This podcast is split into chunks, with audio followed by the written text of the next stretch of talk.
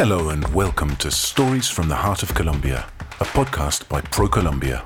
I'm Nick Perkins and I've been living in Colombia since 1999. I love cycling, hiking, and traveling to unusual places. For a long time, I've been dreaming of visiting every department in Colombia on one round trip, but I hadn't been able to do it until this year, when I was finally able to plan the trip of my dreams. A trip that would take me to each of Colombia's 32 departments, plus its capital, Bogota, to spend a day or two exploring their magical geographies, witnessing their immense biodiversity, and soaking up their majestic vistas, all while enveloping myself in the warmth of their peoples. In each episode of the podcast, I explore emblematic places in one department. On my journey, I learn about the customs and cultures of the people I meet, and I record a travel diary of their experiences, stories, and legends. The diary becomes an intimate and very personal record of the flavours, colours, and sounds I discover in this land of infinite horizons. Colombia has something for everyone. Join me on this unprecedented sonic journey around one of the most diverse and fascinating countries on Earth. I'm Nick Perkins, and this is Stories from the Heart of Colombia.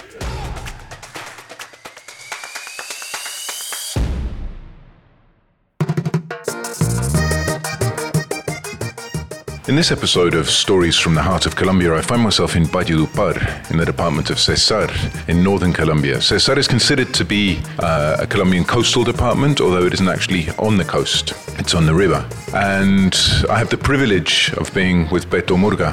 Beto has been working in and around Vallenato and especially focused on the history of the accordion, which is the central element of the musical style today known as Vallenato. Beto runs the Accordion Museum here in Valledupar and he's kindly agreed to be with me today.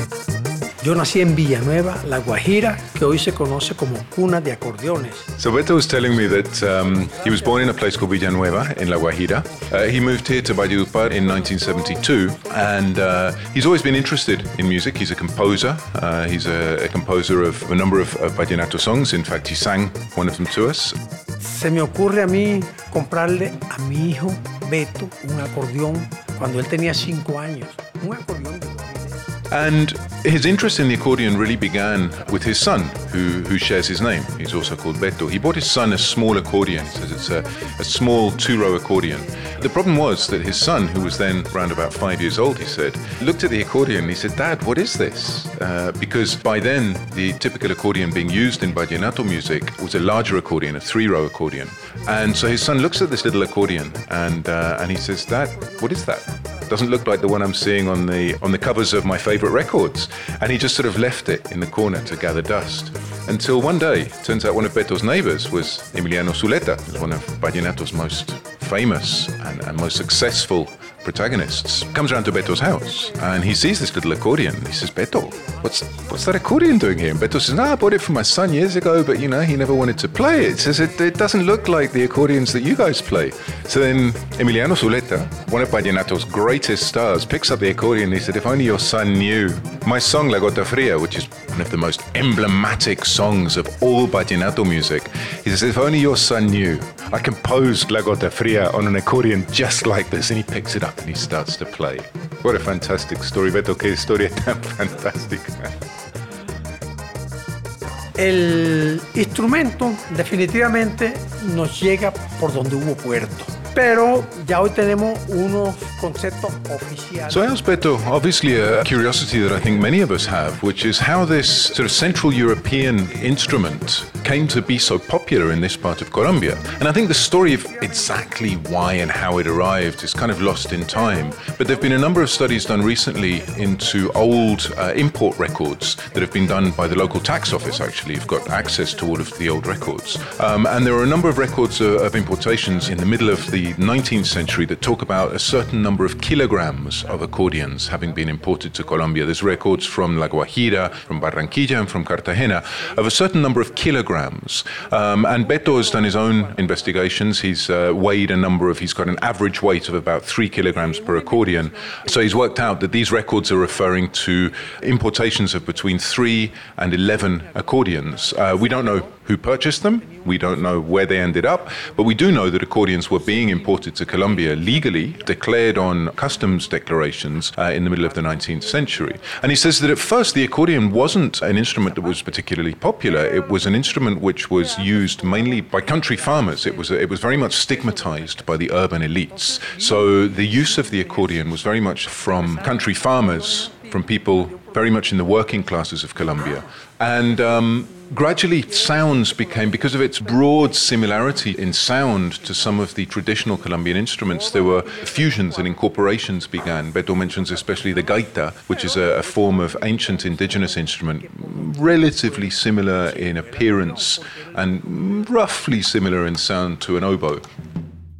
Inicialmente, a finales del siglo XIX, aparecieron muchos protagonistas del acordeón, pero se tocaba cualquier clase de música, inclusive música europea con el acordeón primero. When I asked Beto for really how this usage of the accordion became what today is known as vallenato, the first person he mentioned was a figure called Francisco el Hombre, who was a, a famous accordion player, who was uh, one of the troubadours, one of the juglares, as they call them here, going from town to town playing his accordion.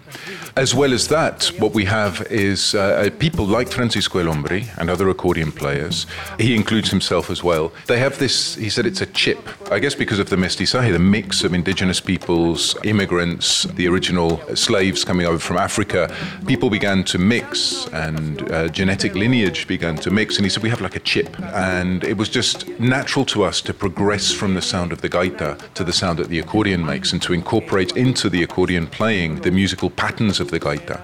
And this gradually started to come together. But he said it's important to remember that the first accordion players, the first troubadours, were not playing anything like today's vallenato. He said they were playing traditional European music, polkas and, and so on, on their accordions as they went from village to village.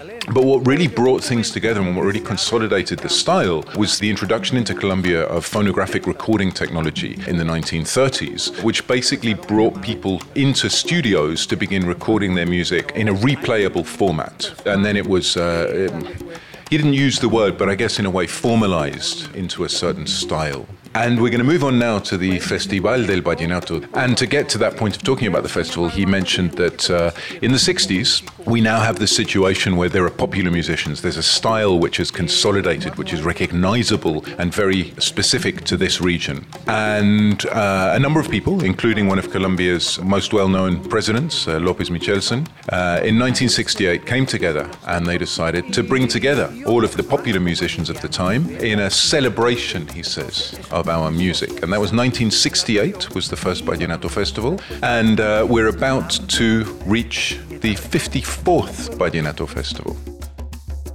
Teníamos un mar de acordeoneros en esta región. En todos los pueblos había músicos. Y bueno, y ya con el tiempo ya, ya ven ustedes lo que hoy es la música, cómo ha trascendido. ¿no? And he said a really important thing to remember is that the festival does keep its popular roots, its, its street roots. And it's very important to the organizers of the festival and people like Beto and his friends and colleagues to maintain that characteristic because Vallenato came up from the streets. As he explained to us earlier, Vallenato, the accordion, the central element of Vallenato music, was first played by country farmers, by working class people. And it's very, very important to Beto and his colleagues that the festival itself maintains its working class, popular roots because if, he said, if, if it doesn't, we'll lose our traditions.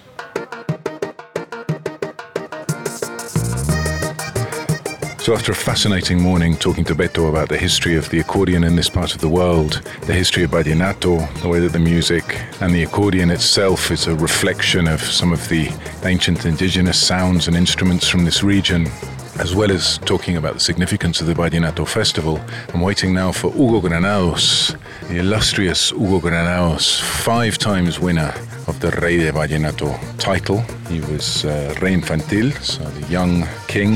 He was Rey Aficionado, amateur king. Rey de Reyes of Aficionados, so he was the king of kings in the amateur section. And then he became Rey de Vallenato, the king of Vallenato in 1999.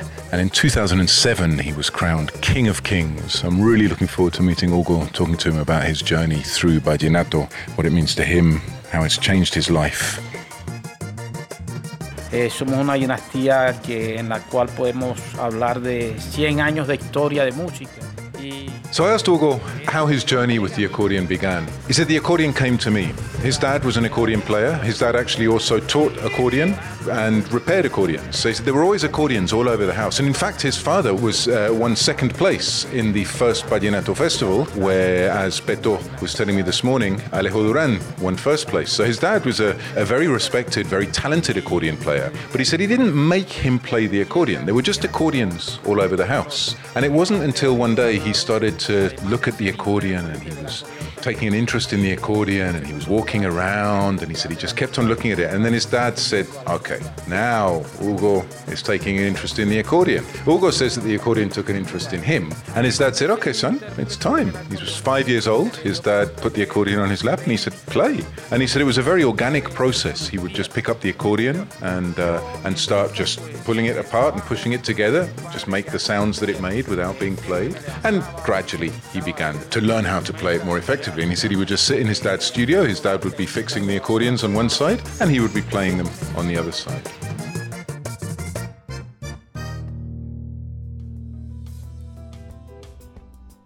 El visitante viene a ver nuestra música vallenata porque la quiere, porque la vive, porque la siente y eso es lo que hay que mostrar. So I just to explain to us a little bit about what one will find coming to the Festival de Vallenato, and especially the difference between the formal side of the festival, the sort of paid, ticketed side of the festival, and the more informal side of uh, people just having fun in the way in which Vallenato grew from the streets. And he said, yeah, you'll find everything. I mean, obviously, if you go to the Parque de la Leyenda Vallenato, which is the stadium where the King and King of Kings competition is held, yeah, you buy a ticket, you go in, you sit down, it's very regimented, and it's a much more formalized version of the festival. Um, he said, but there's all sorts. He has a, uh, a, charity with his wife and son, and they have a private event for about 400 people in the festival where people can come and meet kings and kings of kings and take selfies with them and all sorts of other things. And that's all to generate funds for his charity. But he said, you just walk around the streets. He said, you'll find people, they call them parrandas. It's like an informal party, like a gathering, I guess. And he said, you'll find parrandas all over the place. He said, you'll find a troubadour and with a parranda in his house. And you'll just like wander in and there'll be a troubadour. And he said, you might even find a, a king of Vallenato there. And I think that's also something really important to understand about Vallenato and the Vallenateros, the artists. It's generally a very down to earth style of music. The artists, you'll find them out in the streets. They'll be literally out in the streets with you at the Vallenato Festival. And he said there's all sorts of activities, there's all sorts of levels of activities. So you can either buy yourself a ticket and just go to the formal events, or you can just wander the streets of Valledupar and you will find parties everywhere. You'll find different interpretations of all of the different styles of vallenato. You'll also find the troubadours. He said you'll find storytellers. And also, interestingly, recently it's become more of a, an explosion of culture. So he said you'll also find all sorts of other styles of music occurring in and around the time of the Vallenato Festival. So definitely, definitely something to put on your calendar.